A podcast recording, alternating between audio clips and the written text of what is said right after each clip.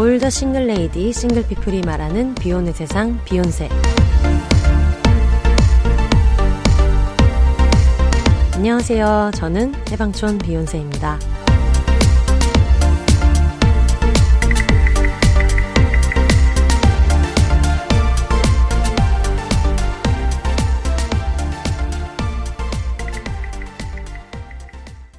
안녕하세요. 해방촌에서 글 쓰는 해방촌 비혼세입니다. 비혼입니다. 어, 오프닝을 이제 멘트를 하다가 갑자기 웃음이 나는 게 저희 어머니가 늘 좀 지적을 잘 하시는 분이라고 제가 여러 번 말씀드렸는데 저희 어머니가 한번 저한테 비욘세에 고쳐야 될 점이 있다. 그래서 얘기해 주고 싶다 그래가지고 안 듣겠다.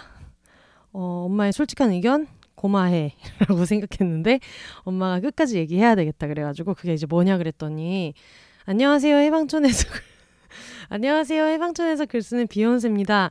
비욘입니다. 이게 이게 너무 숨가쁘다. 그래서 안녕하세요. 해방촌 비욘세입니다.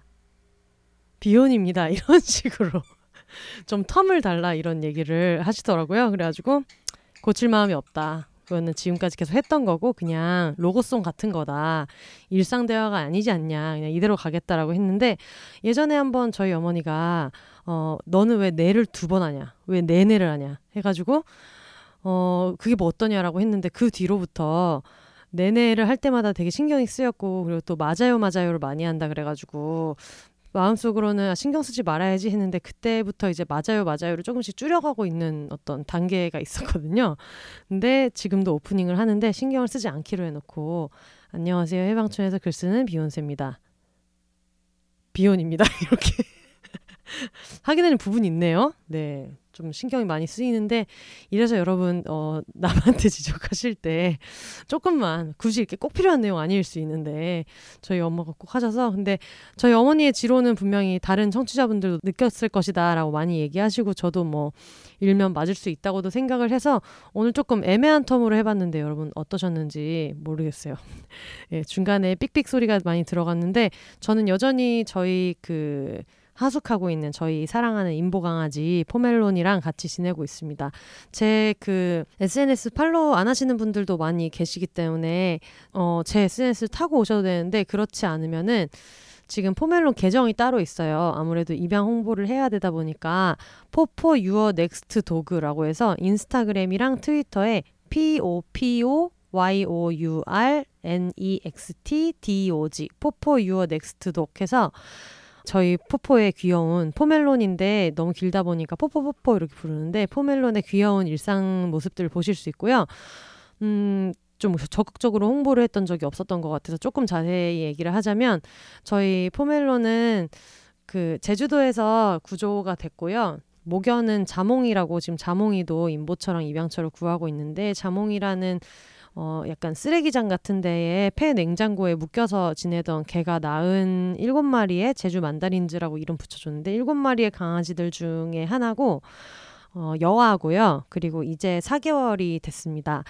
저희 포멜론 엄마 자몽이가 15kg 정도 되는데 지금 포멜론이 한 9kg 정도 되는 것 같아요. 4개월인데 9kg. 그래서 자이언트 베이비로 잘 크고 있고요.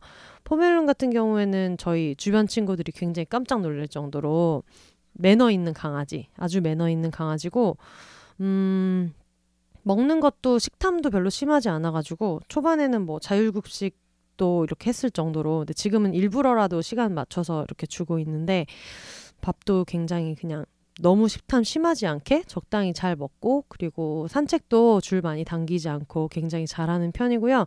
그리고 무엇보다 약간 유교 멍멍이여가지고 길고양이가 지나간다거나 아니면 새가 보인다거나 다른 강아지가 있다 하면은 일단 그 자리에 서서 앉습니다. 물론 산책 끝나고 궁뎅이를 이렇게 닦아줘야 되는 보호자 입장에서는 으아 제발 앉지마 이런 생각을 할 때도 가끔 있지만 그것보다 너무 일단 귀엽고요 젠틀하고. 길고양이한테도 길고양이가 이렇게 먼저 지나갈 수 있게 뭐 짖거나 달려들거나 하지 않고 늘 기다려주고 다른 개들이랑도 엄청 잘 지내요. 특히 해방촌은 워낙에 약간 이런 개들 키우는 분들도 많으시고 그 중에서도 중대형견도 많고 뭐 소형견도 많은데 중대형견한테는 굉장히 약간 예의 바르게 잘하고 작은 개들한테도 굉장히 좀 어, 예의 있게 얼마 전에 저희 동네 약간 할머니인지 할아버지인지 나이가 좀 있으신 저희 말티 선생님께서 포멜론이 귀엽다고 막 얼굴 위로 기어 올라오고 이런 일이 있었는데 그때도 그냥 어 표정 하나 까딱하지 않고 그걸 다 참아주고 이럴 정도로 굉장히 순둥순둥 귀여운 강아지고요. 사람이랑 있는 것도 뭐 당연히 좋아하지만 약간 좀 독립적인 성향도 있어서 같이 있을 때는 저는 그냥 소파에서 넷플릭스 보고 포멜로는 옆에서 자기 장난감 가지고 놀고 이렇게 많이 지내고 있어요. 내일이 비혼세 업로드 되는 날이 드디어 대망의 5차 접종하는 날이어서 그러면은 5차 접종도 다 끝나고 뭐 독감 주사나 이런 것들도 다 임보자가 부담해서 같이 준비 잘 하고 있기 때문에 어, 언제든 가족을 드리고 싶다라는 생각을 가지고 있으셨던 분들은 저희 포멜론 계정도 한번 봐주시고요. 그리고 제주 만다린즈 다른 형제들도 되게 많이 있어요. 그래서 같이 많이 봐주시면 좋겠고, 물론 그 중에서도 우리 귀여운 우리 양반 강아지, 천재 강아지, 어, 순둥 강아지, 스마트한 강아지, 횡단보도도 잘 기다리고 집에서 혼자 있을 때도 의젓하게 잘 기다리고 그런 우리 젠틀한 강아지, 목욕도 잘하고 드라이도 잘하고 발 만지는 것도 잘하고 팔 닦기도 잘하고 못하는 게 없는 저희 천재만재 포멜론도 한번 꼭 봐주시면 좋겠습니다. 입양 문의는 제주 텐저린즈 계정으로 보내주시면 돼요. 예전에 제주 텐저린즈라고 약간 화제됐었던 제주에서 발견된 이런 꼬물이들 있었잖아요. 근데 그 담당하고 계시는 군학현 대표님이 애를 이제 다 보내시고 모견이랑 같이 묶여 있었던 다른 개한테서 나온 자식들, 어, 이 엄청 복잡하네. 그러니까 제주 텐저린즈는 모견이 따로 있고 그 모견이랑 같이 묶여 있었던 성견들이 여러 마리 있었어요. 근데 그 중에서 이번에 또 새로 태어나 버리는 바람에 지금 자몽이는 중성화랑 이런 게 다 진행된 걸로 알고 있지만 중성화 전에 나왔던 아이들 일곱 마리가 지금 제주 만다린즈라는 이름으로 여기저기 홍보를 열심히 하고 있거든요.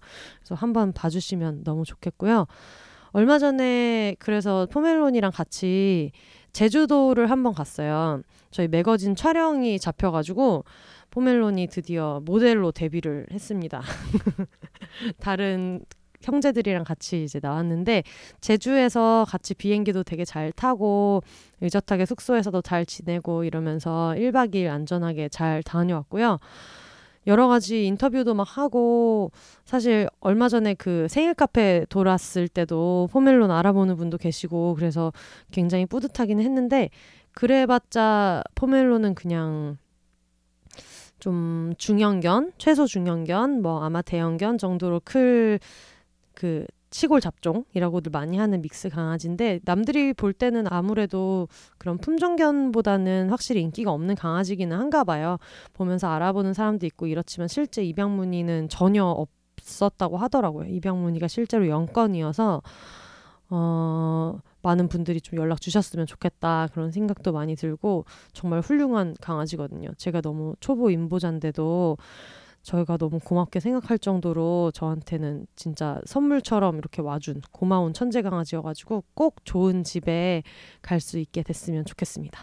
네, 그래서 포멜론 홍보는 이제 여기까지 여기까지 했고요. 음, 저번 주 방송을 들으시고 굉장히 많은 분들이 어, 너무 재밌었다 이런 의견을 많이 주셨어요. 혹시 안 들으신 분들을 위해서 좀 이렇게 요약해서 말씀드리자면 캥 작가님이랑 그리고 늘 전화 연결로만 인사드렸었던 마포만두 작가님이 나오셨는데 마포만두 작가님 특집처럼 이렇게 준비가 됐어요. 물론 대본은 없지만은 어, 타이틀이 특집이다. 그래서 굉장히 좀 뭐랄까 제가 아는 작가님들 중에 손에 꼽을 정도로 약간 이런 그 어마어마한 경력을 가지신 작가님인데도 불구하고 어, 너무 많은 기대를 이렇게 제가 뽐뿌를 넣는 바람에 처음에는 굉장히 긴장했다고 말씀하셨지만 역시나 빵빵 터트려주고 가셨고요. 그래서 굉장히 많은 분들이 여러 가지 막 이야기들을 해주셨어요. 너무 재밌다, 너무 웃기다. 그리고 토크의 대부분은 아무래도 캥 작가님과 오랫동안 같이 일도 하셨고 했기 때문에 어, 두 분이 함께 일하고 또 술 마시는 얘기 또 기절하게 술 마시는 이야기들 뭐 이런 것들도 있었고 킹 작가님이 어, 사냥꾼 네, 마원경이 지켜보는 가운데 어떤 야생에서 실외 배변을 했던 이야기. 지금 저희 포멜론이 실외 배변에 조금 어색해하고 있어가지고 매일 연습하고 있는데 그거를 이제 그 당시 행 작가님이 해내신 이야기 이런 것들도 있었고 그리고 아무래도 마포만두 작가님 하면 또 소비 요정이라고 제가 많이 말씀드렸잖아요. 그리고 킹 작가님도 속이 다 시원하다 같이 있으면서 돈 쓰시는 걸 보면은 속이 다 시원하다 이제 이런 말씀들 많이 하셨는데 그런 소비하는 이야기들도 많이 했어요. 근데 그 중에서 어, 어떤 프로그램을 녹화를 하는데 시즌 one이 너무 잘 됐던 프로그램이어서 시즌 two도 잘 될까? 막 이런 생각을 하면서 여러 가지를 준비했다 이런 말씀을 해주셨거든요. 그러면서 너무 불안한 마음에 목걸이를 샀다 이런 얘기를 했는데 어, 어느 분이 이걸 트위터에서 맞추셨더라고요. 그 아, 갑자기 이름 생각이 안 나네. 반클리프 뭐 뭐였나? 약간 네잎클로버 모양의 무슨 반클리프 어쩌고 뭐 알함브라 모델이라고 하는데 알고 보니까 거의 뭐 한 400만 원 하는 거를 샀던 이야기. 뭐 이런 얘기들도 많이 해 주셔서 혹시 못 들으셨으면은 어, 한번 들어봐 주시면은 되게 재미있을 것 같고요. 그리고 마프만두 작가님이 후배 방송에 또 나오셔가지고 어떤 의리를 지키고 싶으셨던 건지 뭔지 모르겠지만 이날 토크 중에서 예전에 말했던 마포만두 작가님이랑 킹 작가님이 같이 갔던 그것이 차마 꿈엔들 시칠리아 시칠리아 여행 갔던 이야기를 또 했었는데 그때 이제 갔던 여러 가지 도시 이야기를 하는데 하나같이 기억이 없으신 거예요. 도시 이름이 하나도 기억이 안 난다라고 해서 제가 이제 농담으로 여러분 정답을 아시는 분은 세 개의 도시 얘기를 했는데 비욘세 공식 이메일로 보내달라라고 말씀을 드렸는데 거기서 또 돈 쓸 기회를 놓치지 않으시고 또 마포만두 작가님이 어, 그 당시 실제 시칠리아 고성에서 거기에서 먹었던 시칠리아 현지 아 고성이 아니었나? 그 와이너리 겸 숙소였나? 거기에서 먹었던 현지 와이너리의 와인이 한국에 들어와 있어서 되게 반가웠다. 그래서 그 와인 얘기를 했는데 정답자에게 갑자기 그 와인을 실제로 보내주겠다고 하신 거예요. 그래가지고 그걸 언니가 해주시냐 이렇게 순간 당황했지만 또 청취자분들 드린다고 하니까 넙죽 알겠다고 이제 받아 먹게 됐는데 그거를 이제 저희가 정답을 알려드려야겠다 싶어가지고 어 정답자가 굉장히 많았어요. 정말 이렇게 이메일이 쇄도한 적이 있었나 싶을 정도로 되게 많았는데 일단 그때 조건은 그거였죠. 세 개의 도시 이름을 다 맞춰야 된다. 그리고 어 정답은 이메일로 보내달라. 비욘세 공식 이메일로 보내달라고 말씀드려서 맞추신 분들 중에서 1등, 1등으로 정답을 맞춰주신 분들한테 보내드리겠다 이렇게 말씀을 드렸는데요. 마닐라 쌍곤봉님께서 어, 행운의 주인공입니다. 이분이 맞추신 세 개의 정답 알려드릴게요. 그 화산 있는 도시라고 했던 데가 타오르미나 테르 테테테 이런 얘기 하셨지만 타오르미나라는 도시고 그리고 시칠리아 섬을 보면서 막스마라 쇼핑만 오지게 했다고 했던 도시가 있었는데 이제 니세미 라는 도시였고요. 니, 니, 니세, 니 뭐지? 라고 했는데 그게 이제 니세미였고, 그리고 김영하 작가님이 신혼여행 갔다 온 곳이어서 그쪽에서 이제 숙박을 했던 도시가 있다라고 했는데 아그리젠토였습니다. 그래서 정답은 타오름이나 니세미 아그리젠토였는데 저희끼리 너무 빵 터져줬던 게 이게 뭐 타오름이나 모를 수 있다 여러 가지 모를 수 있는데 그 아그리까지 맞춰놓고 아그리젠토를 못 맞히는 것도 어떤 의미로 대단하다. 보통 뭐 아예 다를 수는 있는데 약간 어감이 비슷한 아예 다른 단어거나 이럴 수는 있는데 아그리젠토를 아그리까지 맞춰놓고 이걸 왜 못 맞추냐 이런 얘기를 저희끼리 했거든요. 예전에 저희 친구가 제가 한동안 이제 지금은 없는데 한동안 이태원에서 되게 많이 가던 술집이 있었어요. 근데 친구가 항상 야 저번에 거기 다시 가자 그러면서 뭐 뭐라 그랬지 뭐 새벽집 다시 가자 막 이렇게 항상 얘기했었는데 새벽집 그 술집 이름은 새벽집이 아니라 서울밤이었어요. 서울 밤이었는데 항상 친구가 새벽집이라고 얘기한 적이 있어서 아예 이렇게 다른 걸 얘기하는 경우는 있는데 아그리젠토를 아그리까지만 마치다니 그것도 굉장한 개인기다 이런 생각이 들어서 저희끼리 정말 깔깔대고 웃었고요. 어, 요, 그, 아, 쌍절곤이 아니고 마닐라 쌍곤봉, 마닐라 쌍곤봉님께서 보내주신 정답이 5월 6일 오후 6시에 보내주셨어요. 그래서 그 뒤에 굉장히 많은 분들께서 보내주셨는데 하나씩 틀렸거나 아니면 이분보다 늦게 보냈거나 해가지고 5월 6일 오후 6시에 보내주신 마닐라 쌍곰봉님 축하드립니다. 그래서 와인은 저희가 그 현대백화점에 들어와 있더라고요. 그래서 제가 직접 가서 마포만두 작가님 이름으로 제가 직접 배송되는 거 확인하고 발송을 해드렸고요. 어, 역시나 마포만두 작가님도 그 와이너리에서 와, 나온 와인이 세 종류가 있는데 어 이건 안, 안 먹어봤는데 라고 하면서 그 자리에서 또 두 병을 주문하시고 두 병을 주문하셨어요. 그래가지고 어 오늘따라 한가해서 보냈다고 하시면서 와인을 좋아하지만 이렇게까지 할 생각 없었는데 오늘따라 한가했네요라고 마닐라 쌍곰봉님께서 보내주셨고요. 구남친이 환승연애한 여자랑 간 호텔도 간판 모서리 하나 가지고 찾은 구글 검색 경험을 바탕으로 40년의 올림피아드 기다립니다. 네이버와 구글을 넘나들며 열심히 한번 검색해서 보내봅니다. 라고 하셨어요. 그래서 이제 세 개를 맞추셨고요. 어, 이분 말고도 굉장히 뭐 가보신 분들도 되게 많이 보내주시고 그랬어가지고 진짜 너무 감사의 말씀을 드립니다. 그래서 저희가 요 시칠리아 퀴즈 최초 정답자로 보내드렸더니 이분이 이제 답변으로 어, 너무 놀랬다라고 하면서 안녕하세요 비욘세님 메일 받자마자 너무 성덕이 된 기분이라 마음이 뻐렁치고 심장이 뛰어서 한동안 차분히 말을 고른 후에 답변 드립니다. 금요일에 회사에서 예정된 미팅이 지연되어 시간이 뜬 와중에 월급을 루팡하여 구글링을 했는데 와인까지 버려버렸네요. 하하하. 이렇게 유명인에게 답변도 받아보고 누구신지는 모르지만 유명 예능 작가 마포만두 작가님께 와인을 받는 영예를 주시다니 너무 영광입니다. 저는 이미 기혼의 아기까지 있지만 항상 잘 듣고 있습니다. 차녀입합 에피를 통해 제가 영입한 전둘련 소속 우리 삼녀 일남의 둘째 낀딸 중녀 동생과 함께 이 영광을 나누도록 하겠습니다. 캬캬캬 이렇게 말씀하셨어요. 참고로 저는 짐송님께서 말씀하신 외국으로 떠나버린 이기적인 첫째로 둘째가 집안이 어려울 때 맞이 역할을 하며 고생을 많이 했더랬죠. 저도 이야기가 길어지네요. 이놈의 MFP. 다시 한번 감사드리며 비욘세님, 마포만두 작가님, 언제나 기다리는 캥 작가님 항상 건강하시고 꽃길만 걸으세요. 비욘세 만만세 이렇게 보내주셨습니다. 네, 감사합니다. 그리고 저희가 저번 방송 때 킹 작가님이 이제 그런 얘기 했잖아요. 방송 작가들이 되게 좋아하는 그 신발로 크록스를 추천하시면서 그러나 5만 보 걷는 후배가 너무 힘들다고 했다. 근데 그거는 그 밑창이 얇은 모델이다. 막 이런 얘기까지 하시면서 크록스가 최고다 이런 얘기를 해주셨는데 그 녹음한 날 제가 DM을 받아가지고 이제 봤더니 크록스 코리아에서 크록스 코리아에서 이제 크록스를 신는 사진을 이제 보내주시면 크록스를 이제 어, 보내드린다라고 해가지고 약간 협찬처럼 이렇게 연락이 갑자기 온 거예요. 그래서 얼씨구나 신이 나서 비혼세 에피소드를 추천해드리며 방송 작가가 꼽은 아주 편한 신발로 제가 크록스를 추천했기 때문에 생각보다 광고료가 별로 세지 않다. 그러니까 비혼세로도 크록스의 광고를 한번 넣어주셔라 이렇게 제안을 드렸거든요. 혹시 크록스 관계자분들 듣고 계시면 크록스 광고를 한번 비혼세에 넣어주시면은 제가 이제 직접 신어보고 어차피 뭐 방송이랑 상관없이 크록스는 이제 보내주시기로 얘기가 됐기 때문에 비욘세에 광고 넣어주시면 저희가 또 제가 열심히 신어보고 광고 열심히 해드릴 수 있도록 하겠습니다. 관계자분 혹시 주변에 계시면은 비욘세를 열심히 추천해 주시면 좋겠다. 이런 말씀을 전해드리고요.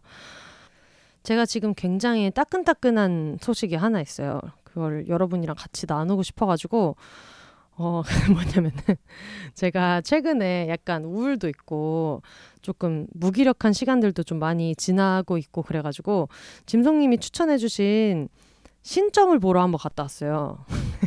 이게 사람이 뭔가 안 풀린다 싶으면 한 번씩 이렇게 간다고 굉장히 용하다는 그런 데가 있어가지고 제가 친구랑 같이 한번 가봐야겠다 하던 차에 짐송님이 추천을 해주셔서 짐송님이랑 손을 잡고 이제 갔다 왔거든요. 다녀왔는데 어, 그 얘기를 이제 해드려야 되는데, 지금 시간이 8시예요. 지금 방송 들으시는 분들 중에서 자정에 들으시는 분들이라면, 어, 자정 업로드 4시간 전인 8시인데 제가 요 점을 2시에 아니다 3시에 보고 와서 굉장히 따끈따끈한 신점 결과를 여러분들한테 알려드릴게요. 제가 점 보러 간다고 하니까 막 맨님도 물어보고 큰일녀의 만추님도 어떻게 됐어요? 막 이렇게 하길래 제가 너무너무 귀찮아가지고 비욘세를 들으셔라. 비욘세를 들으시면 될 것 같다. 이렇게 얘기를 했거든요. 그래서 친구들 듣고 있으면 지금 요걸로 들으면서 확인을 해도 되고 여기서 좀 더 프라이빗한 얘기가 듣고 싶다. 이러면은 여기 없는 얘기로 얘기를 해주면 좋을 것 같아요. 이게 팟캐스트를 하니까 이런 게 편하더라고요. 그래서 되게 주변 사람들도 어 보러 갔다더니 어땠어? 이런 생각하고 계시면은 지금 방송으로 다 얘기이기 때문에 링크를 보내면 되겠다 이런 생각을 하고 있어요. 팟캐스트 하는 사람의 장점인 것 같고 어쨌든 제가 태어나서 처음 가보는 거예요. 어디를 남의 신당을 찾아가서 이렇게 뭐 사주 카페 뭐 이런 거는 많이 가봤는데 이런 신점 본다는 데를 물론 재미로 보는 거지만 그래가지고 좀 긴장하면서 이렇게 해서 갔거든요. 근데 요즘은 뭐 다뭐 뭐 오피스텔 막 이런 데 있으니까 가가지고 막 이렇게 막 구조물들 그 구조물이 아니라 이렇게 뭐라 그러지? 뭐 불상은 아닌데 막 이런 막 할아버지 뭐 상뭐 뭐 이런 거 있는 데를 이제 갔거든요.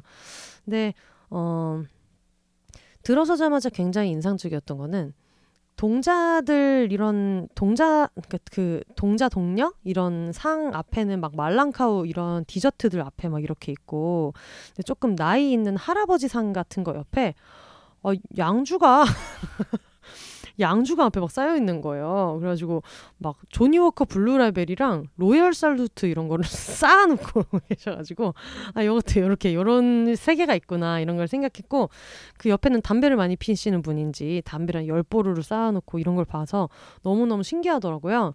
그래서 가가지고 이제 앉아서 여러 가지 얘기를 일단 들었는데.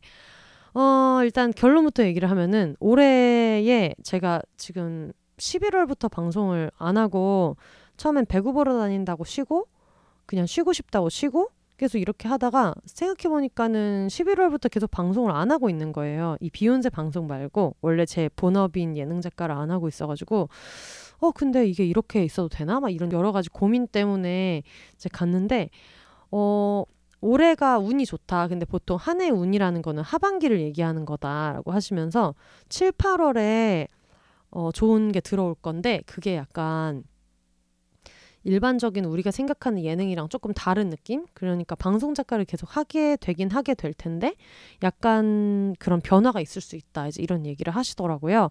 그래가지고 아 그냥 그렇구나 하고 이제 들었는데 너무 신기하게 아, 7, 8월에 연락이 올 건데 그 약간 뭐 이렇게 얘기하면서 얼굴이 요렇게 얼굴 옆에가 요렇게 생기고 동그랗고 얼굴이 약간 동그랗고 막 이런 이런 사람이 있잖아라고 하면서 제가 이게 약간 신상털이가 될까봐 디테일하게는 얘기를 못 하겠는데 굉장히 디테일하게 외모 묘사를 하면서 이 사람이 일을 아마 7, 8월에 되게 좋은 거를 줄 거다라고 했는데 그분이 되게 자주 저한테 일을 주시던 분이에요. 늘 뭔가 좋은 조건으로 저한테 원래도 많이 주시던 분이어가지고 어 그분 혹시 그 이분인가 했더니 아마 맞을 거라고 그러면서 제 주변에 그분이 왔다리 갔다리 하는 게 보인대요. 그분이 아마 7, 8월에 어 연락을 줄 거다. 그러면서 너 왜 그분한테 연락 먼저 안 하냐? 먼저 문안 인사 좀 하고 해라. 막 이런 얘기를 해가지고 어, 연락 먼저 안 하는 건 어떻게 아셨지? 이렇게 생각했고 그것도 좀 굉장히 신기했었고 어 작가 일은 계속 하게 될 건데 이 뭐랄까 저는 뭔가 본인이 드러나는 일 같은 거를 좀 같이 해주는 게 더 좋대요. 그래서 팟캐스트도 제 목소리가 계속 나가는 거니까 팟캐스트가 진짜 좋아서 팟캐스트는 계속해서 하는 게 전체 커리어에 있어서 되게 좋다.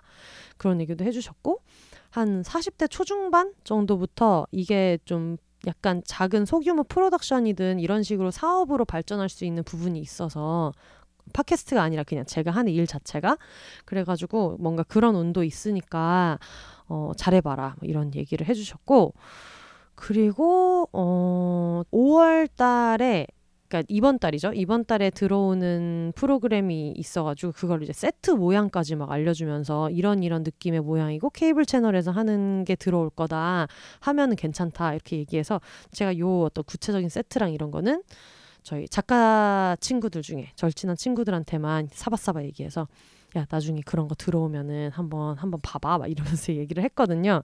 그래서 그것도 지금 5월 12일이니까 얼마 안 남았는데 되게 좀 기대가 많이 되고 그래서 제가 계속 얘기했거든요. 아니 근데 뭔가 일도 생각보다 좀 오래 쉬게 되고 이러다 보니까 이렇게 위기가 있었던 적이 없었는데 이게 좀 위기처럼 느껴진다 이런 말을 했는데 아 그거는 하반기에 들어올 운이 있어서 쉬어가는 때라서 원래 운 들어오는 직전이 안 좋아가지고 상반기는 계속 좀 그럴 거다라고 얘기하셔서 어 올해는 들어오는 운이 있고 되게 중요한 해기 때문에 남자 들어와도 만나면 안 된다.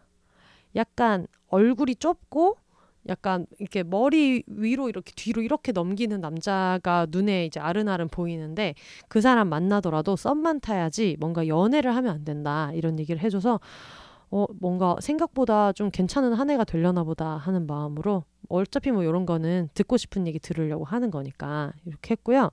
그리고 진짜 제일 빵 터졌던 거는 저한테 너 돈 되게 많이 벌었는데 그다 어떻게 했냐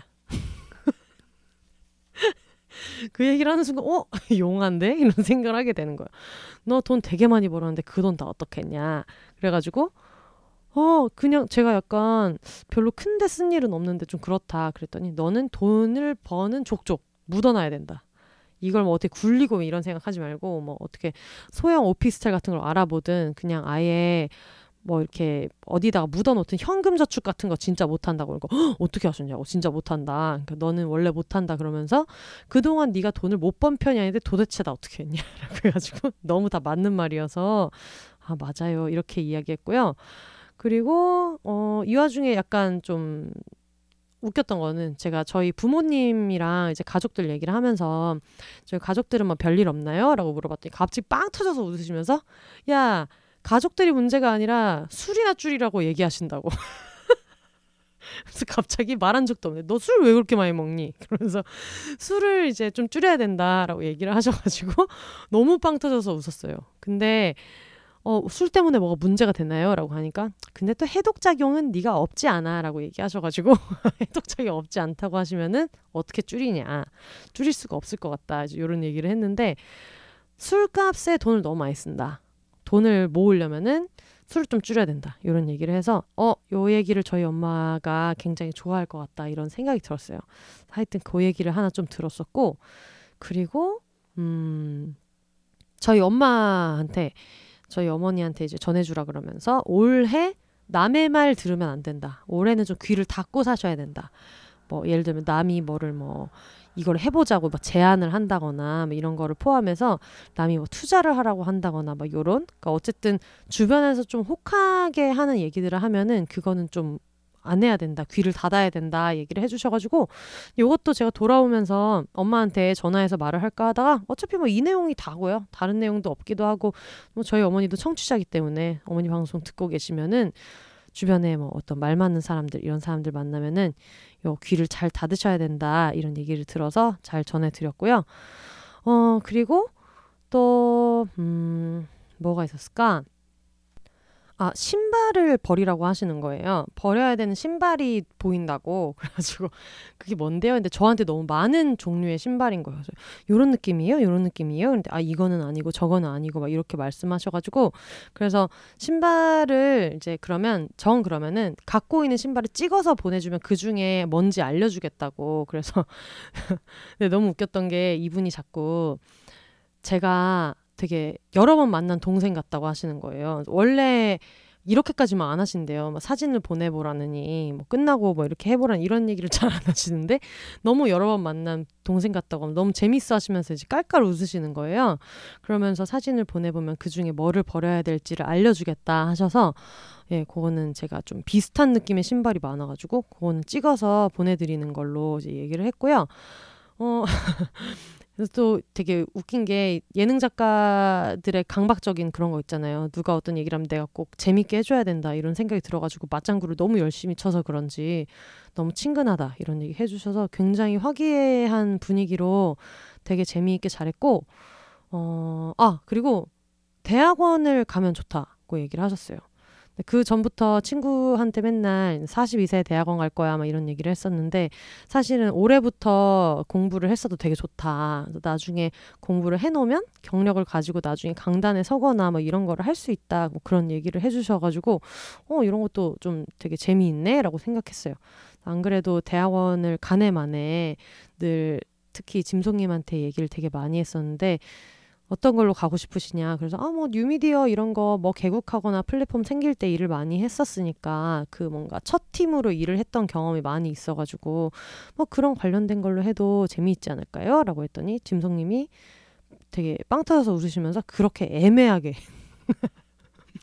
애매한 마음으로 그런 애매한 거를 고르시냐 이런 얘기를 했던 적이 있는데 어 또 얘기가 나와서 어 그래 그렇다면 한번 해볼까 좀 이런 마음을 먹게 되더라고요.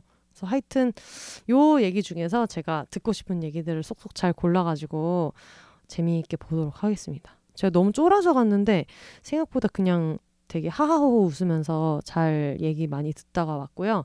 그리고 어떤 것들은 되게 맞아서 신기했고 특히 상반기에 저한테 있었던 일이라든가 이런 걸 되게 좀 잘 맞추셔가지고 되게 재미있게 잘 갔다 왔어요. 그래서 혹시 이런 걸 또 얘기하면 부정타나 이런 생각도 들어가지고 나오기 전에 또 정중히 허락도 구하고 아 제가 아까 말씀드린 이런 팟캐스트를 하고 있는데 오늘 이거 점사 보고 온 얘기 해도 되나요? 그랬더니 아 괜찮다고 하라고 하셔가지고 이 얘기를 여러분한테 같이 공유를 해 드렸습니다. 굉장히 따끈따끈한 소식이에요. 지금 요 소식을 전해드리고 녹음을 하고 음 저희 하숙하고 있는 우리 인보 강아지 산책을 하고 오면은 12시를 맞출 수 있을지 없을지가 굉장히 고민일 정도로 간당간당한데도 그래도 요 얘기를 꼭 녹음분에 넣고 싶었어 가지고 말씀을 드렸고요. 제가 정말 얼마나 정신없이 사냐면은 목요일에는 보통 뭘 안 잡거든요. 비욘세 편집을 해야 되기 때문에. 그리고 이번에는 녹음을 해서 당일에 해서 당일에 올려야지라고 생각했기 때문에 목요일을 다 빼놨었어야 되는데 근데 제가 또 바보같이 목요일에 시간이 된다고 또 짐송님한테 얘기를 해놓은 거예요. 그래서 짐송님이 목요일로 예약을 잡아주셔가지고 오늘 얘기를 듣고 어머 가야지 뭐 이렇게 해가지고 지금 갔다 오게 됐는데 하여튼 되게 재미있게 잘 다녀왔어요. 요 얘기를 해드렸고 음 저희가 좀 못 나눴던 사연 같은 것들 청취자분들 근황이 있어서 오늘은 그것도 좀 같이 얘기 나눠보면 좋을 것 같아요. 일단 청취후기로 보내주신 분들도 있고 그냥 일반적인 근황 보내주신 분들도 계시는데 일단 음. 어, 성함을 어떻게 알려드려야 되지? 뭔가 닉네임을 정해주시지는 않았는데, 일단은 사연을 그냥 곧바로 읽어드릴게요. 안녕하세요, 비욘세님. 저는 22살 청취자입니다. 영노자의 비욘세님 나오신 편을 듣고 처음 비욘세를 듣게 되었는데 그 이후로 비욘세가 제 일상의 부금이 되었어요. 비욘세가 제 또래 친구들에게 너무 좋은 팟캐스트인 이유는 다양한 삶의 방식을 제시해주기 때문인 것 같아요.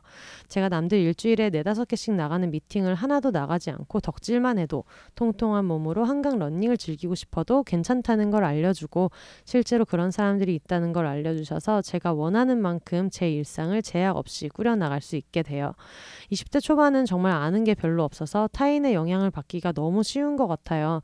요즘 그걸 느낀 때는 모임에 나가서 땡땡이는 연애 안 해? 라는 질문에 그냥 안 해요 라고 대답했을 때 저를 굉장한 하자가 있는 사람처럼 취급하더라고요. 그래서 괜히 나도 남들처럼 살아야 되나 싶어지는데 비욘세는 그런 것에 굴하지 않고 태어난 대로 다양하게 살아갈 수 있는 걸 알려주는 고마운 방송이에요. 또 하나 감사한 것은 혼세님 덕분에 해방촌이라는 좋은 동네를 알게 되었어요.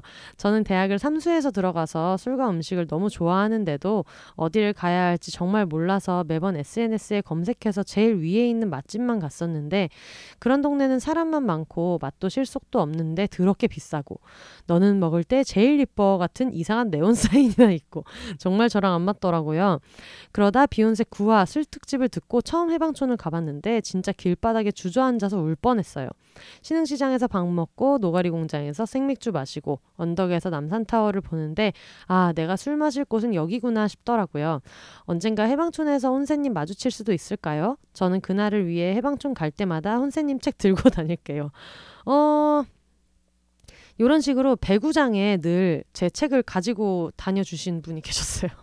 그래서 결국은 이제 만나가지고 너무 감사하게 사인을 할 수 있었는데 얼마 전에 저번 주 아, 저번 주인가 이번 주인가 그 제가 좋아하는 술집 중에 해방촌 메인도에 연년유여라는 퓨전 술집이 있는데 연년유여 테라스 쪽에 앉아 있는데 어느 분이 DM 보내주셔가지고 어 혼세님 지나가다 봤다고 너무 반갑다고 여러분 자주 보실 수 있습니다. 자주 보실 수 있고 요즘처럼 특히 이렇게 날이 좋을 때는 길을 쓰고 야외 테라스에 앉아 있는 저를 보실 수 있을 거예요. 근데 말 나온 김에 약간 해방촌 맛집 업데이트가 많이 안 된 것 같아가지고 말씀을 드리자면 서울앤 서울 뭐 여전히 너무 잘 다니고 있고요. 그리고 그 해방촌에서 해방촌 그 오거리 쪽에서 보면은 바 비탈이라는 바가 있어요. 전에 어, 말씀드렸는지 모르겠는데 여기는 이제 그 뭐 위스키나 와인이나 맥주도 있고 뭐 이런 거를 하는 바인데 되게 좋은 거는 막 너무 막 국물 있고 막 이런 메뉴가 아니면은 배달을 시킬 수 있게 해주세요 요즘에.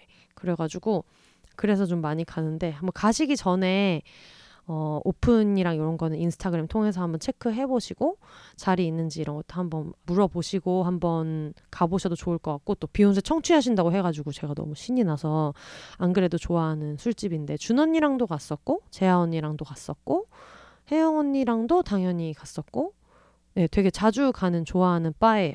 여자 사장님 두 분이 하고 계시고요. 또 어디 갔지? 최근에 어, 아, 비건 식당 중에서는 바이두부라는 집이 있는데, 바이두부라고 그 비건 음식도 하고, 그리고 강아지들한테 굉장히 friendly한 데가 있어가지고, 바이두부라는 데도 최근에 좀 갔고요. 그리고 더 로열 푸드 앤 드링크, 여기는 포포랑 자주 갔었는데, 엄청 전망이 좋은 그런 집이에요. 전망이 좋은 그 브런치 겸 카페 메뉴도 있고, 이런 집이어가지고 더 로열 푸드 앤 드링크 여기도 좀 많이 가고 음 그리고 뭐 항상 많이 가는 맥주 펍은 더 워크샵 워크샵도 많이 가고 어 또 많이 가는 데가 어디 있지? 뭐 요런 데들 많이 가는 것 같아요. 그리고 그냥 뭐 그래놀라나 이런 식재료 살 때는 옛날에는 비건 스페이스라는 이름으로 돼 있었는데 지금은 이름이 바뀌어서 찰리스 그로서리라는 데가 있는데 거기도 좀 자주 가는 편이고요. 어, 쌀국수는 반미리라는 집이 있어서 거기에서 좋아하는 메뉴는 하, 갑자기 이름이 생각이 안 난다. 그 하, 그 쌀국수 일반 쌀국수 말고 아, 이름이 생각이 안 나네. 그 메뉴에서 제일 하단에 있는 약간 레몬그라스 같은 거 들어가 있는 국물 쌀국수가 있거든요. 그거 매운맛으로 많이 먹는 편이에요. 그리고 하이네켄 생맥주가 있기 때문에 늘 하이네켄 생맥주랑 먹고 있고 그리고 반려동물은 테라스에 데리고 가서 앉으면은 갈 수 있어서 늘 포포랑 굉장히 잘 가고 있습니다. 뭐 요런 데들이 생각이 나네요. 또 다른 데 또 생각나면은 다음에 또 말씀드릴게요.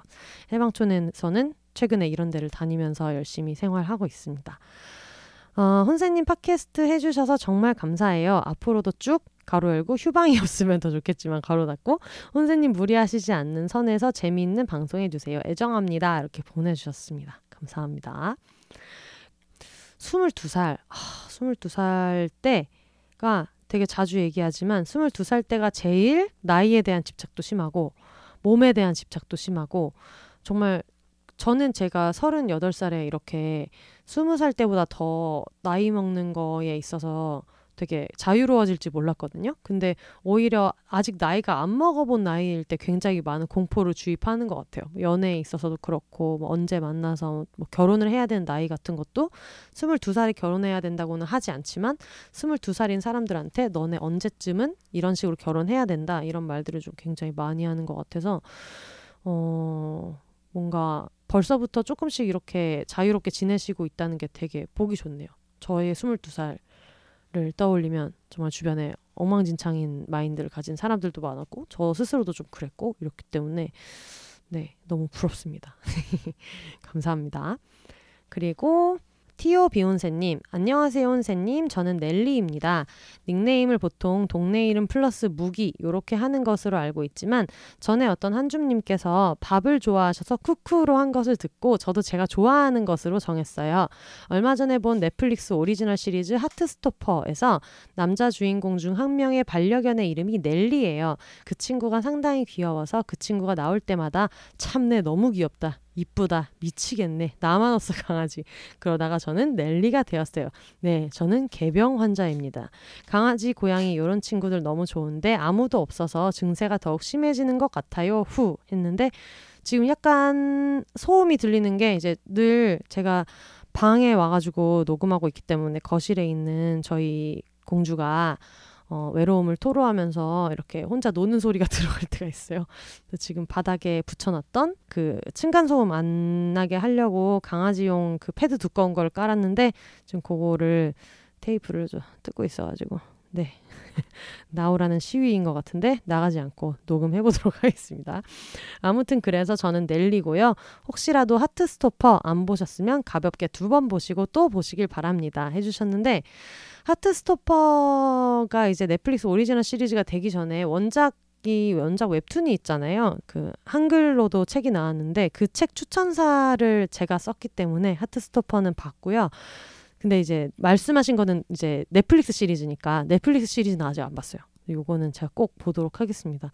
워낙 책이 좋았어가지고 당연히 그 내용도 되게 좋을 것 같은데 캐스팅된 것만 봤을 때는 되게 잘 어울린다. 싱크로율 엄청 좋다. 이렇게 생각했었거든요. 그래서 제가 요즘에 시멘틱 에러를 먼저 보고 있는데 이걸 열심히 본 다음에 또 하트스토퍼 보도록 하겠습니다. 저는 친구의 추천으로 비혼세 구화를 통해 술 냄새를 들으며 술 냄새를 들으며 입문한 후로 꾸준히 티 안 나게 함께하고 있는 한 줌이에요. 그동안 새로운 이야기에 놀라고 흥미롭기도 했고 너무 공감되어서 웃다가 울다가 내적으로 드릉드릉 부르릉 왕 폭주했던 적도 많은데요. 이번에 청취 후기를 쓰게 된 이유는 지난해 써니 셰프님의 암과 함께 살아가는 이야기를 듣고 이런저런 생각들이 떠올라서 이렇게 메일을 쓰게 되었어요. 저는 암 환자는 아닙니다. 다만 저희 아빠가 약 4년 전 위암 판정을 받으셨고 위암 수술 후 지금까지 쭉 위가 없는 상태로 살아가고 계십니다. 아, 저는 아빠와 단 둘이 18년째 살고 있어요. 그냥 살다 보니 아빠와 저 이렇게 둘만 남게 되었어요. 아빠도 써니 셰프님처럼 건강검진을 통해 위암 판정을 받으셨고 판정 당시 위암 초기고 비교적 나이도 많지 않으셔서 회복이 빠르실 거라고 하셨어요. 참고로 수술 당시 저희 아빠는 65세셨어요. 그런데 병원에서는 그 정도 연세는 많지 않은 나이라고 하더라고요. 계속 아빠 보고 젊으시다고 크크크 인생은 60부터가 맞나 봐요. 그렇게 수술대에 오르셨고 막상 개복을 해보니 위에 어느 부분도 남겨놓을 수 없는 상태여서 결국 위 전체를 제거하게 되었습니다. 수술 후 위 전체를 다 제거했다는 얘기를 들었을 때 너무 놀랐어요. 처음에 아빠의 위암 판정 소식에는 당장 변화가 없어서 그랬는지 크게 안 놀랐는데 사람에게서 위가 없어졌다는 말은 정말 무섭게 들렸어요. 아직 마취해서 깨어나지 못한 아빠가 누워있는 상태에서 간호사 선생님한테 위가 없어도 사람이 살아요? 라고 물었어요. 간호사 선생님은 너무 아무렇지 않게 네, 살아요. 라고 하셨고요. 병원에서는 그리 특별한 일은 아니지만 저에겐 앞서 말했듯 너무 무섭고 슬픈 일이었어요. 그날 밤에 집에 혼자 걸어가면서 1차 크라잉, 집에 가서 친척 언니와 통화하며 2차 크라잉, 다음날 밤에 친구랑 순대국집에서 순대국을 앞에 두고 또 크라잉. 그 당시에는 거의 모든 밤 울었던 것 같아요. 지금은 그 사실로 울지는 않고요. 당시 진정으로 제 마음을 토닥여준 위로의 말과 정말 하등 쓸모없었던 위로의 말을 나눠볼까 해요. 이 말을 하려고 이렇게 길게 썼어요. 유유유. 저 진짜 한 줌단 답죠? 네, 빌드업 좋습니다. 먼저 진짜 고마웠던 위로는 순대국집에서 친구가 해줬던 말이에요. 아빠의 위가 사라진 이야기를 하면서 친구랑 대화를 나눴어요. 저. 나는 지금 화도 안 나. 그냥 아무 생각 없는 것 같아. 친구. 왜 화가 안 나? 화를 내. 너무하잖아. 세상이 너한테 너무하잖아. 정말 너무해. 저.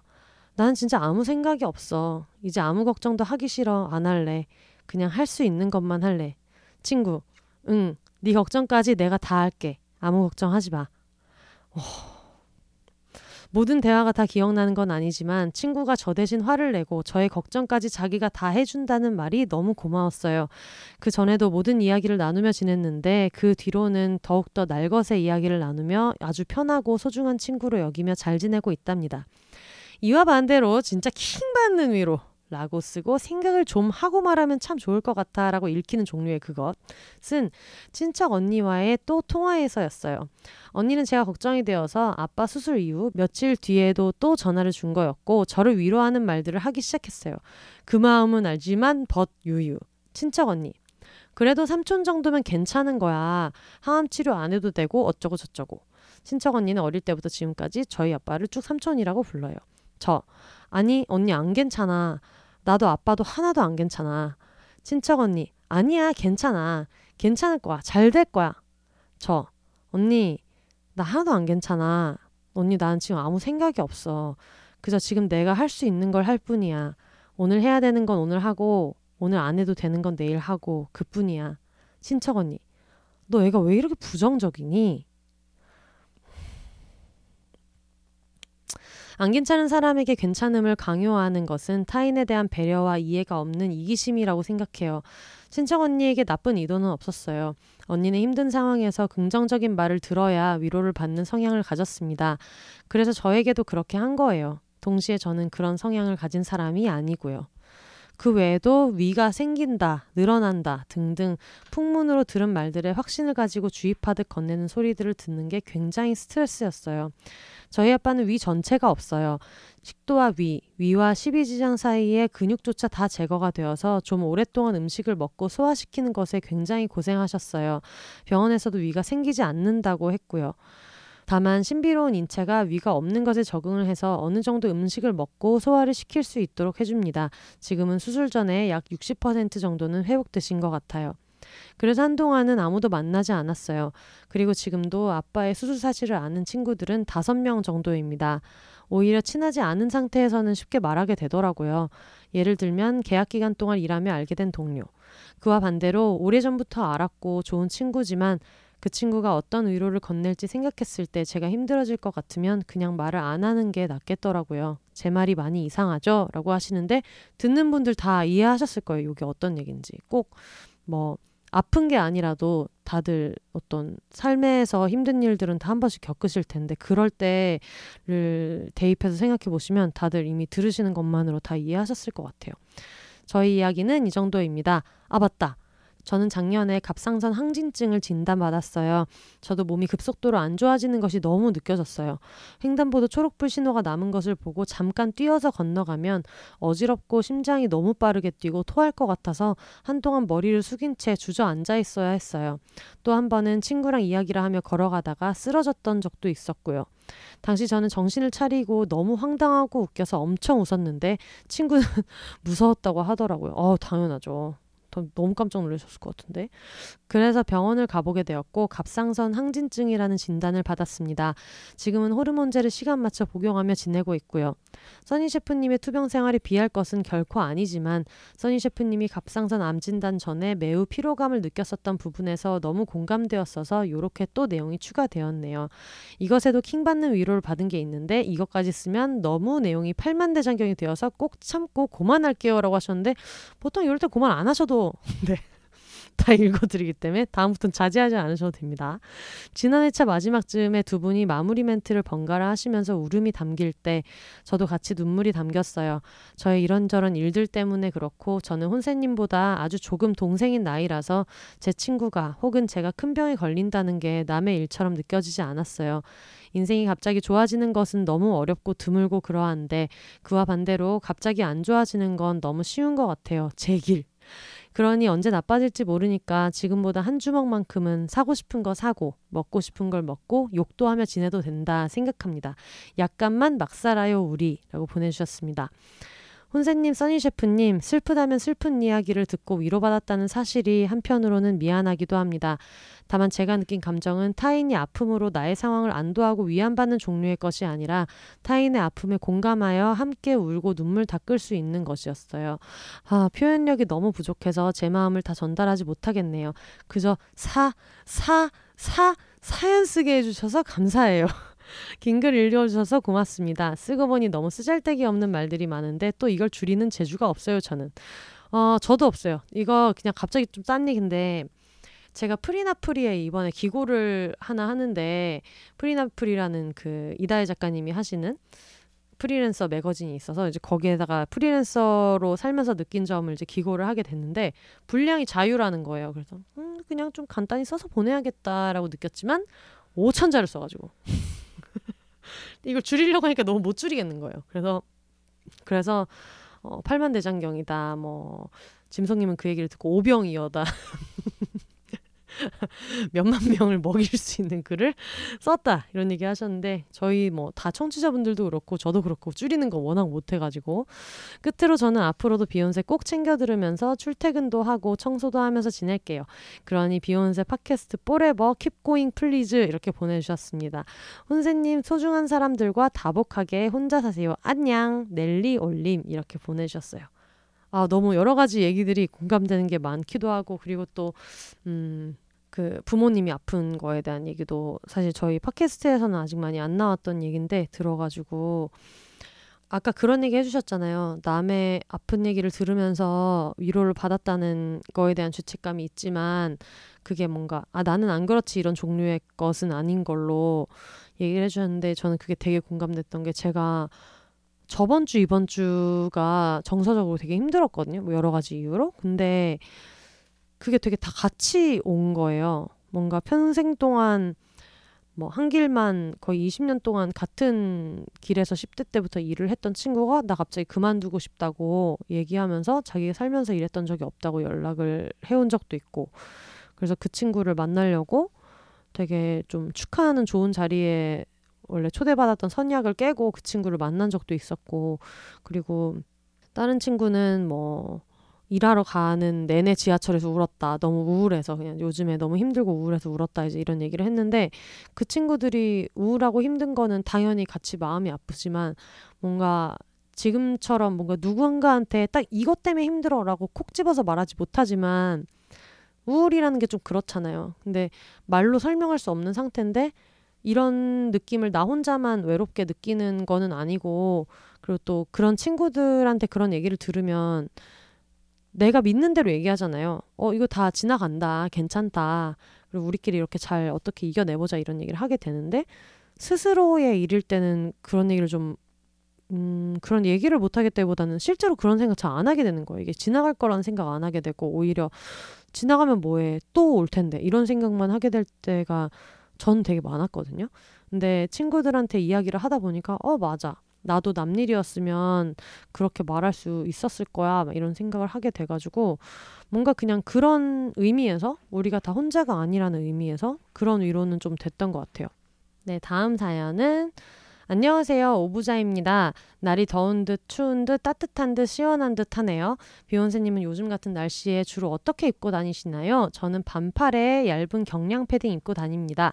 후드 집업이나 자켓보다 경량 패딩이 더 들고 다니기 좋더라고요. 가벼워서 추천드립니다. 하셨는데 요게 이제 그 5월 1일에 왔던 사연이어서 요때는 반팔에 얇은 경량 패딩 괜찮았을 것 같은데 어, 시간이 좀 지나기는 했지만 지금도 어쨌든 뭐 완전 여름은 아닌데 뭐 이런 시기라서 최근에는 그냥 얇은 반팔에 그 셔츠 그냥 오픈해가지고 이렇게 입고 다니는 편인 것 같아요. 그리고 산책할 때는 무조건 반팔. 왜냐면 해방촌이 조금 이렇게 언덕이 많고 남산도 가고 막 이러다 보니까 무조건 덥더라고요. 멍멍이랑 같이 있으면. 근데 요즘에 제가 밖에 나갈 일이라는 게 강아지랑 산책할 때 하루 두 번 나가는 거 말고는 지금 기고도 집에서 하고 있고 뭐 칼럼 쓰는 거, 뭐 비욘세 편집 뭐 이런 거 정도가 집에 서 이제 할 때의 일이다 보니까 거의 요즘은 완전 반팔만 입고 생활할 때가 훨씬 많은 것 같아요. 어, 사연 말고 그냥 보내보는 건 처음이라 갑자기 아무 말 대잔치를 했네요. 제가 어색하면 말 많아지는데 이메일에서조차 이럴 줄은 몰랐어요. 제 캐릭터라고 생각해 주세요. 하하. 본론으로 들어가자면 저는 비욘세님의 사회 초년생 시절이 궁금합니다. 저는 이제 입사한 지 4개월 된 신규 간호사예요. 저는 아무것도 모르는 상태로 입사한 지 3주 만에 독립했어요. 어, 간호사들은 보통 입사하고 6주에서 길게는 8주의 트레이닝을 받고 혼자 일을 시작해요. 그것을 독립이라고 합니다. 아, 기업체로 치면은 OJT 뭐 OJT가 뭐더라? 온더잡 트레이닝이었나? 뭐 그런 거려나요? 약간 실습 같은 느낌으로 이제 막 하고 뭐 이런 거를 얘기하시는 것 같은데 그걸 독립이라고 하는군요. 제가 3주 만에 독립하게 된 이유는 코로나 때문에 위에 선배님들이 출근을 못 하셨기 때문이에요. 인력이 없는 나머지 이제 입사한 제 등을 밀어버린 거죠. 열심히 한다고 하는데 집에 오면 뻗기 마련이고 공부는 안 되고 그 와중에 저를 싫어하는 선생님이 한 명 계세요. 제가 일을 너무 못해서 저를 싫어하는 것 같아요. 그런데 사실 4개월 차가 잘하기 쉽지 않다는 건 누구나 아는 사실 아닐까요? 오늘도 같이 일하고 퇴근하면서 저한테 그러시더라고요. 너랑 일하면 짜증이 난다. 말이 있다고 그래? 음. 사실 오늘 제가 실수를 했어요. 그 부분에 대해서는 변명의 여지가 없어요. 근데 실수해서 제일 속상한 건 저였어요. 확인한다고 매번 확인하고 계속 불안해하면서 일하는데도 실수를 하니까요.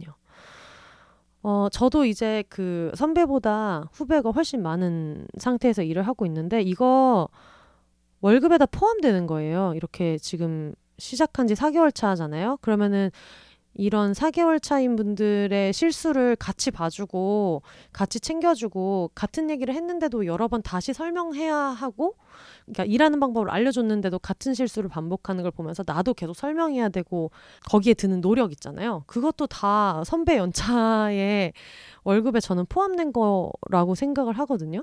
그리고 사실 너랑 일하면 짜증이 난다? 이거는 이거는 그냥 본인 성격이잖아요. 이거를 이렇게 말한다는 것 자체가. 저는 저는 들어본 적도 없고 뭐 말해본 적도 없지만 당연히 들어본 적도 없어서 음 뭔가 간호사분들이 아무래도 한 번 실수를 하면 이게 되게 환자의 안위로도 이어지고 이러다 보니까 좀 방송도 바로 나가면 방송사고가 돼버리니까 좀 더 가혹하게 이야기하고 이런 게 있다고는 하는데 이거는 진짜 뭐 미디어에서 많이 얘기하는 말 그대로 그냥 신규 간호사 괴롭힘 같은 말인 것 같은데 음, 뭐 그러네요. 멘탈 관리를 어떻게 해야 할지 모르겠어요. 사실 저는 이렇게 대놓고 욕을 먹은 날은 밤에 잠도 안 와서 유튜브로 멘탈 관리하는 법을 보면서 마음을 매번 다잡아요. 은근 도움되더라고요. 다들 힘든 날엔 힘든 날에 보는 영상, 그러니까 요걸 검색하라는 얘기신 것 같아요. 힘든 날에 보는 영상을 봐봐요. 다른 때에는 귀등으로도 안 들릴 조언들이 그런 날엔 유독 마음에 깊이 새겨집니다. 그래도 저 버틸 거예요. 제가 지금은 일을 못하지만 열심히 하다 보면 성장하겠죠? 훗날 날라다닐 저를 상상해요. 그 사람에게 인정받고 싶은 생각은 없어요. 어, 당연하죠. 이 사람한테 인정받고 싶어서 열심히 하지 않는 게 맞는 것 같아요. 왜냐면 그거는 그렇게 해서 열심히 해서 성과를 냈는데 이 사람이 인정을 안 해주면 내 동기부여는 어디로 갈 것이며 그리고 뭐 말하는 싸가지를 봤을 때 뭐 굳이 그렇게 뭐 너랑 이러면 짜증이 난다 같은 감정적인 얘기 하시는 분들한테 뭐 인정받기 위해서 일한다는 거는 너무 본인 직업에 대한 좀 약간 비하로도 될 수 있을 것 같아서 그냥 나는 저러지 말아야지. 어, 훌륭합니다. 나는 저러지 말아야지라고 계속 생각해요. 비욘세님도 힘든 초년생을 지나 지금 날아다닐 연차가 되셔서 정말 부러워요. 저도 한 직업으로 오랫동안 일하고 싶어요. 제 힘든 신규 생활은 비욘세로 많이 도움 받았습니다. 매일 마스크 뒤에 무표정으로 일하고 있는데 그런 제 일상에 유일하게 웃음을 주는 콘텐츠예요. 비욘세님께서 제 앞으로의 미래를 응원해 주실 거라고 믿어요. 어, 당연하죠. 사실 비욘세님에게 직접 책에 사인 받은 적이 있어요. 그때 제가 입사하는데 잘 되라고 한마디 써 써달라고 했는데 써주신 멘트가 아직도 제 벽 한편에 붙어 있네요. 어머 어머. 이미 잘 되고 있는데 본인만 모르는 중. 제 행복의 주문이랍니다. 아 기억나요. 저 이거 써드린 거. 이미 잘 되고 있는데 본인만 모르는 중이다. 음. 비욘세님도 이미 잘 되고 있고 더 잘 될 거예요. 야망과 욕망 잃지 마시고 지금처럼 행복하게 잘 지내시길 바래요. 그럼 다음 북토크나 콘서트나 공개 방송 등등 어디선가 꼭 만나요. 고마워요. 이렇게 얘기하셨습니다. 제가 사회초년생 때는 이런 어떤 뭐랄까 자아에 대한 성찰이나 이런 대단한 각오 이런 것도 그냥 별로 없었던 것 같고 처음에는 이제 회사원으로 일했는데 동기들이랑 같이 이제 입사 지원서도 쓰고 뭐 이렇게 해가지고 처음에는 일반 회사에서 일했었는데 덕분에 방송 작가의 초년생으로 들어갔을 때는 좀 실수를 덜 했어요. 근데 그거는 제가 훌륭한 뭐 작가 뭐 막내였 다기보다는 그때 했어야 되는 실수를 회사에서 먼저 하고 했기 때문에 사실 뭐 작가로서 필요한 스킬이나 이런 것보다 모든 사회 초년생은 뭐 그런 거 있잖아요. 뭐 이메일로 자료를 보냈으면 이메일로 보냈다고 문자 하나 정도는 남겨줘야 된다거나 너무 중요한 자료면 받았는지 답장을 보내달라고 해가지고 뭐 그런 걸 확인해야 된다거나 아니면 요런 내용은 전화로 해야 된다. 이거는 메일로 해야 된다. 아니면 어 생각보다 사람들이 모든 일을 중요하게 생각 안 하니까 뭐 remind를 해야 된다거나 뭐 근태는 지켜야 된다 이런 좀 기본적인 것들부터 되게 여러 가지가 있었는데 그거를 회사에서 많이 배우고 갔기 때문에 저희 사회 초년생 때는 작가보다는 이제 회사 생활을 할 때로 얘기해야 될 것 같아요. 근데 어 이게 그 나름대로 입사 공채를 뚫고 입사한 친구들이 되게 많이 겪는 일일 거라고 저는 생각하는데 나름대로 이 회사를 뚫었을 때는 얼마나 막 신나겠어요. 와, 내가 진짜 취직을 해냈구나 이런 생각을 하면서 들어가는데 음, 저는 살면서 제가 막 멍청하다고 생각해 본 적이 별로 없거든요. 뭐 부족한 지식 같은 건 있어요. 되게 많죠. 뭐 지리에도 너무 약하고 엄청 소양이 부족한 분야는 지금도 진짜 너무너무 많고 그런데 그냥 어떤 전반적인 어떤 판단력의 면에서 뭐 지식이나 정보의 양이나 뭐 어떤 뭐 학력이나 이런 문제가 아니라 그냥 일머리가 안 돌아가고 막 이러는 사람이다라고는 생각을 잘 못했었거든요. 근데 지금 생각해 보면 처음에 사회초년생으로 입사를 하면은 그냥 그렇게 되는 것 같아요. 아무 이유 없이. 진짜 어느 정도냐면은 어, 숫자를 못 읽었어요. 제가 처음에 했던 일이 막 예산 파트 담당이었는데 그런 거 있잖아요. 뭐 이렇게 공공공이 되게 많을 거 아니에요. 그 결제 문서가 올라오면 뭐 예를 들면 뭐 어디에 뭐 몇 천만 원짜리 투, 투자권이다 이런 게 올라왔으면은 사천만 원짜리 투자권이면은 그걸 자꾸 못 읽는 거예요. 근데 물론 공이 많으니까 헷갈릴 수는 있지만 그러면은 한 1초 정도 이렇게 잠깐 생각하고 4개씩 끊어가지고 어, 만, 억, 뭐 그러면 2억이요? 막 이렇게 얘기하면 되는데 뭐 2억짜리다 그러면은 너무 긴장도 했고 긴장도 긴장이지만 그냥 지금도 이해가 안 가요. 왜 그랬는지. 근데 보자마자 막 2천이요. 뭐 20억이요. 뭐 이러고 앉아 있는 거예요. 그러면 다들 얼마나 황당했겠어요. 숫자를 못 읽어? 숫자를 왜 못 읽지?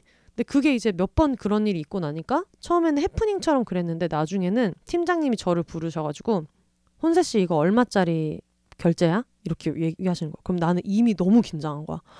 아, 내가 숫자를 똑바로 못 읽으니까 이런 바보 같은 질문도 받는구나. 근데 그래 놓고 또 막 얼렁뚱땅 읽으면서 사천이요. 그러면 또 팀장님 한숨 쉬시면서 하, 4억이잖아요. 이런 일이 이제 이어지는 거야. 지금 생각해도 이해가 안 돼요. 왜 그랬는지. 그거 중학생도 읽을 수 있는데. 근데, 하, 그러니까 이게 뭐에 씌인 것처럼 사람이 좀 그렇게 되나 봐요.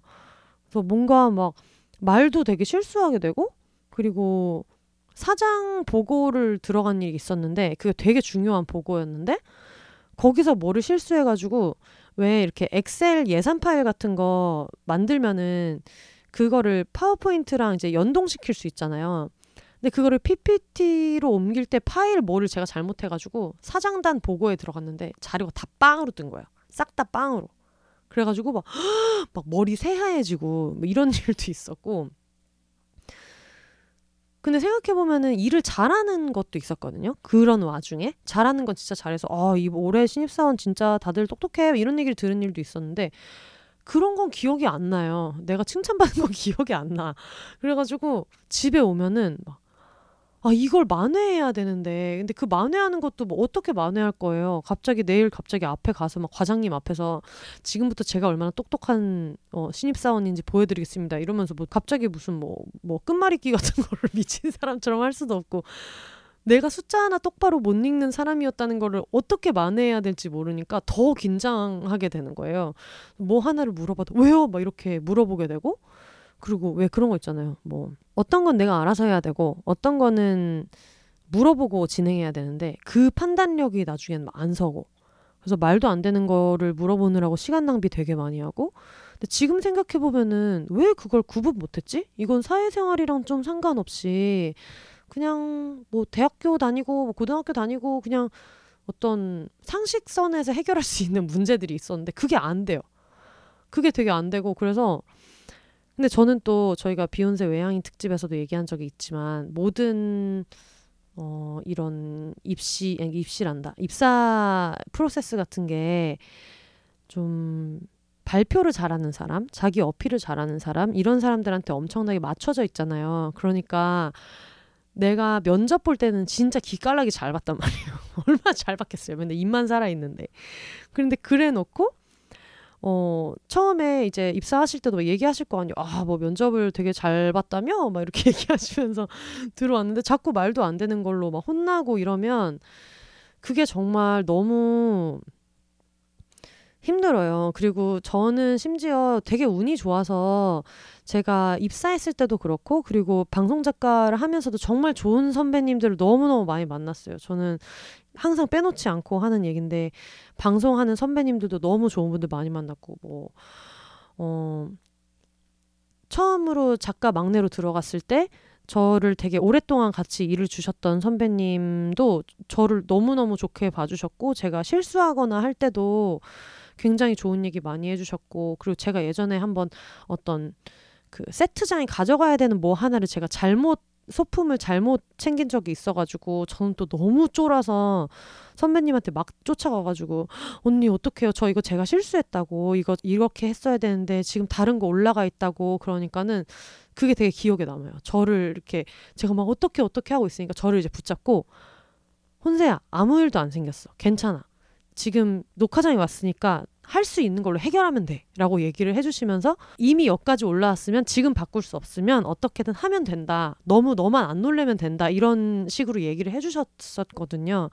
그래서 그런 식으로 너무 감사한 선배님들 많이 만났는데 그런 분들한테 되게 고마운 동시에 나중에 제가 선배가 됐을 때도 아, 맞아. 당연히 그런 허둥지둥을 하는 나를 받아줬던 경험이 있기 때문에 어, 원래 더 이렇게 하는 거지라는 생각을 많이 했었거든요. 근데 어떻게 보면 음, 너랑 일하면 짜증이 난다 같은 이런 쌉소리를 하시는 분들은 그런 선배가 없었을 수도 있어요. 없어서 원래 이렇게 정서적으로 좁해야만 애가 큰다 이런 어, 말 같지도 않은 생각을 하면서 이제 사회생활을 하는 분일 수도 있겠다라는 생각이 되게 많이 들거든요. 왜냐면 저도 이제 막 일을 되게 짧게 한 건 아니니까 다른 선배님들 중에서는 당연히 이런 사람 저런 사람 있으니까 그리고 또 워낙 방송 환경이 너무 좀 급하니까 말씀을 좀 가혹하게 하시는 분들도 있었어요. 근데 나중에 꼭 얘기를 들어보면 진짜 그랬더라고요. 나는 막 막내 때, 어? 너처럼 했으면은 진짜 뒤지게 혼났는데 너는 너 같은 환경에서 일하면서 왜 이렇게 실수를 하냐 이런 얘기를 하시는 경우도 있었어서 결국은 이게 오부자님이 뭘 잘못해서가 아니라 그런 막말을 하는 사람 내면의 문제일 가능성이 되게 높아요. 그래가지고 음, 그 당시에 멘탈 관리를 어떻게 하셨나요? 라고 질문을 하신다면 사실 할 말이 없어요. 왜냐면 그 당시에 멘탈 관리 잘 못했기 때문에 너무너무 못했기 때문에 할 말은 없지만 지금 와서 얘기를 드리자면은 어 그냥 그런 것들은 그 사람 내면의 문제다. 그래서 엄청나게 뛰어나게 잘하게 되더라도 좋은 평가 안 할 확률이 되게 높아요. 그래서 제가 아까 이 사람한테 인정받으려고 일하는 건 아니다라는 얘기가 너무 현명하다고 말씀드린 거예요. 실제로 오부자님이 정말 정말 잘했을 때도 이분은 그때는 또 그때 가서 뭐 비꼬든 아니면 그건 또 무시하든 아니면 또 어떻게든 왜 사람 일이라는 게 되게 사회생활이라는 게 그렇잖아요. 어떻게든 꼬투리를 잡자면 잡을 수 있잖아요. 어떤 거는 막 알아서 했더니 막 이런 건 물어보고 했어야지라고 하면서 화를 내실 때도 있고 그래가지고 이제 물어보려고 갔더니 너 이런 건 좀 네가 알아서 해. 이걸 어떻게 일일이 선배들이 다 해주니? 내가 어떻게 네 일을 다 봐주니? 라고 하는 사람들도 있단 말이에요. 그러다 보니까 이런저런 사람이 어쩔 수 없이 있으니까 지금 너무 이미 멘탈 관리 잘 하고 계신 것 같아요. 저는 뭐 이런 거 못했어요. 뭐 어떻게 멘탈 관리 해야 되지 싶어서 뭐 좋아하는 팟캐스트에다가 질문을 보내본다든가 아니면 힘든 날에 보는 영상을 본다거나 이런 것도 그냥 없었어서 그냥 늘 좀 조마조마하면서 있었던 것 같고 근데 지금 생각해 보면 아까운 거는 잘했던 순간들이 돌이켜 보니까 많았고 나중에 선배님들한테 얘기를 들어보니까 아 너는 이런 걸 정말 잘했었어 라고 얘기도 해주시는데 늘 잘했어 너는. 이렇게 얘기해 주시는 분들도 있는데 그런 기억이 없는 거예요 진짜. 늘 못한다고 생각했고 그리고 어 제일 멘탈 갈려 나가는 게 그런 거잖아요. 중요한 걸 차라리 아까 얘기했던 뭐 사장 보고를 갔는데 답방이 떴다거나 이런 진짜 중대한 실수를 저질렀으면 다시는 그러지 말자. 이렇게 하고 의외로 잘 넘어가지는데 진짜 막 별거 아닌 걸로 실수할 때 뭐 하다못해 신부름 갔다 오는 뭐 문제라든가 아니면 진짜 이거는 누구를 시켜도 할 수 있는 일을 시켰는데 그거를 내가 실수했고 평소에 나라면은 초등학생 때에 나도 실수하지 않을 것 같은 거를 실수했을 때 그 자괴감이 너무 크거든요. 그건 정말 만회할 방법이 없고 그래가지고 그럴 때 마음이 정말 많이 흔들리는데 그거는 그냥 원래 그런 거라고 말씀드리고 싶어요. 왜킹 작가님도 얘기했잖아요. 처음에 작가 초년생 때 되게 오랫동안 좋아했던 연예인이 이렇게 만나서 안 그래도 너무 떨리는데 뭘 질문해가지고 벽을 보고 선체로 대답한 적이 있었다고. 사람이 진짜 그렇게 되는 거예요. 그래서 너무 좀 모두에게 힘든 시기인 것 같은데 그만큼 좀 그것만 주의하셨으면 좋겠다. 내가 잘한 거를 까먹는 거 그런 게 좀 그런 것 같아서 뭐 그 당시에 멘탈 관리한 거에 대해서 알려드릴 방법이 없지만 어, 말을 막 하는 사람은 내면의 문제일 경우가 되게 많다. 그건 우리가 도와줄 방법이 없다는 걸 새기는 것만으로 어떨 때는 도움이 된다는 거랑 그리고 만약에 오늘 너무 자괴감이 느껴진다. 자려고 누우면 심장이 콩닥콩닥 뛸 거예요. 저는 뭐 요즘에도 그럴 때 있기 때문에. 근데 그럴 때는 오늘 내가 해낸 거, 잘한 거. 그게 되게 별게 아니라도 그래도 지각 안 하고 잘 도착했지 뭐, 뭐 이런 거라도 그런 거라도 늘 새기면서 지내는 게 도움이 될 것 같아요. 제가 뭐 조언할 입장은 아닌데 제가 못 그랬던 게 조금 아까워가지고 만약에 시간을 돌려서 그 당시에 저를 만나면 저는 그 얘기를 해주고 싶거든요. 그래가지고 네 이런 말씀 드렸습니다. 어, 사연 주신 분들도 너무 감사하고요. 그리고 오랜만에 시시콜콜한 얘기하니까 너무 재밌네요. 그 세 명이서 녹음을 하면 늘 너무너무 즐거운데 편집할 땐 너무 힘들어가지고 오늘은 되게 가벼운 마음으로 이렇게 마, 그동안 소개 못 해드렸던 사연 소개도 하고 이렇게 해보려고 하는데 네 그래서 오늘 되게 반갑게 잘 사연 받았습니다.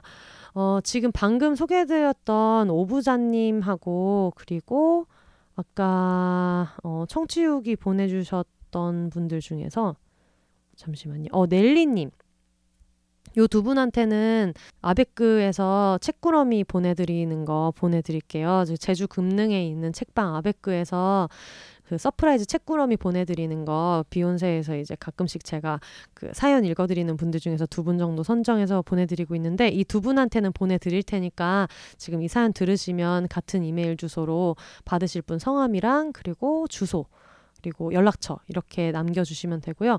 아베크가 보니까 bookstore만 하는 게 아니라 원래 간간히 식료품이랑 이런 것도 좀 팔고 이렇게 하셨는데 그런 조그마한 스토어도 같이 하시는 것 같아요. 북스토어 아베크로 북스토어 아베크로 인스타그램 검색하셔가지고 한번 들어가서 보셔도 재미있을 것 같아요. 네. 오늘 오랜만에 여러 가지 이야기 같이 해가지고 너무 즐거웠고요. 늘 이런 청취후기 같은 것들 보내주시면 사실 오늘 보내주신 것도 4월에 보내주셨던 것도 있고 뭐 5월 초에 보내주셨던 것들도 있어서 늘 모아서 한 번씩 소개해드리니까 뭐 사연 청취후기 이런 것들도 많이 보내주시고 늘 비욘세가 기다리고 있는 광고도 어, 많이 문의 받고 있습니다. 그리고 미니 광고 요즘에도 가끔씩 문의 주시는데 이거는 이제 약간 영리 관련된 거를 제외하고 청취자분들이 그 지하철 전광판 광고하듯이 뭐 누구 생일이나 뭐 어떤 힘나게 해주고 싶다 이런 것들 위주로만 이제 제한해서 좀 받고 있어요. 요거는 140자 정도로 제한해서 받고 있고 사연 보내주시면 제가 음악 깔고 녹음해서 음원으로 만들어가지고 송출해 드리는 건데 그 5만 원에 진행하고 있는 청취자 미니 광고 이런 것들도 다 비욘세 공식 이메일로 보내주시면 되는데요. b h o n s s 골뱅이 gmail.com으로 보내주시면 됩니다. 아 저 그리고 그거를 꼭 알려드리고 싶었어요. 그 시칠리아 와인이 한국에도 들어왔다는데 그게 뭐냐 궁금해 하셨던 분들이 계셨어가지고 맞아 맞아 큰일 날 뻔했네. 이거를 꼭 알려드려야지 하고 있었는데 아 잠시만요. 페우디 델 피시오토 아마 페우디 델 피시오토가 원래 발음일 텐데 한국에는 페우디 델 피시오토 라는 와이너리 이게 와이너리 이름이고 제가 갔던 데는 현대백화점 압구정점이었는데 세 가지 버전 들어왔더라고요. 미소니, 베르사체, 발렌티노 이 세 가지 버전 들어왔는데 페우디 델 피시오토 이 세 가지 중에서 베르사체가 킹 작가님이랑 마포원드 작가님이 드셨던 와인이고 이번에 청취자분한테 보내드렸던 것도 페우디 델 피시오토 베르사체예요.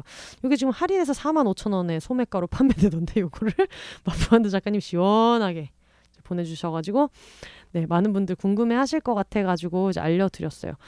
요게 어 하, 잠깐만요. 제가 이거를 와인 수입사까지 한번 알아봤었는데 잠시만요. 페우디 델 피시오토 수입사. 네, 신동와인에서 수입하고 있거든요. 그래서 만약에 궁금하시면 신동와인으로 검색하셔서 이거 와인 이름 알려주시면은 그 근처에 어디 어디 납품되는지 알려주시거든요. 저도 그렇게 해서 약간 뭐 어느 레스토랑 갔는데 이게 너무 맛있다 싶으면 뒤에 라벨 보고 수입사 이제 알아봐가지고 수입사 통해서 전화해서 집 근처에서 소매로 몇 개 사서 쟁여놓고 이렇게도 많이 먹거든요. 그래가지고 다들 사시는 지역이 다르니까 한국에서 사시는 분들 같은 경우에는 신동 와인으로 문의해서 한번 마셔보셔도 좋을 것 같아요. 어, 신동 와인 또 듣고 계시면 광고 넣어야죠. 지금 10원 한 장 안 쓰고 지금 굉장히 많은 매출. 일단 우리가 세 병을 또 샀단 말이에요. 그래가지고 신동와인 관계자 주변에 있으시면은 한번 광고 넣으셔야 된다. 네. 굉장히 술 광고에 최적화된 플랫폼이라고 생각하는데 아직 술 광고가 없어가지고 저희가 늘 두 팔 벌려서 기다리고 있습니다. 네, 그러면 와인 소개를 끝으로 저는 오늘 방송은 좀 마무리하도록 할게요. 늘 들어주셔서 너무 감사하고 어. 우울과 불안에 대한 이야기를 되게 많이 했는데 덕분에 많은 분들이 되게 응원하는 메시지도 많이 주셨고 그리고 제 주변에 있는 너무 소중한 친구들도 많이 도움 많이 줬고요.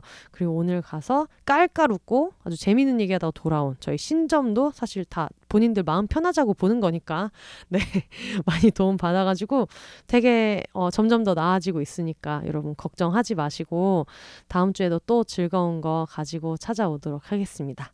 All the single lady single people이 말하는 비혼의 세상 비혼세 그러면 저는 다음 주에 또 찾아오도록 하겠습니다. 여러분 혼자 사세요.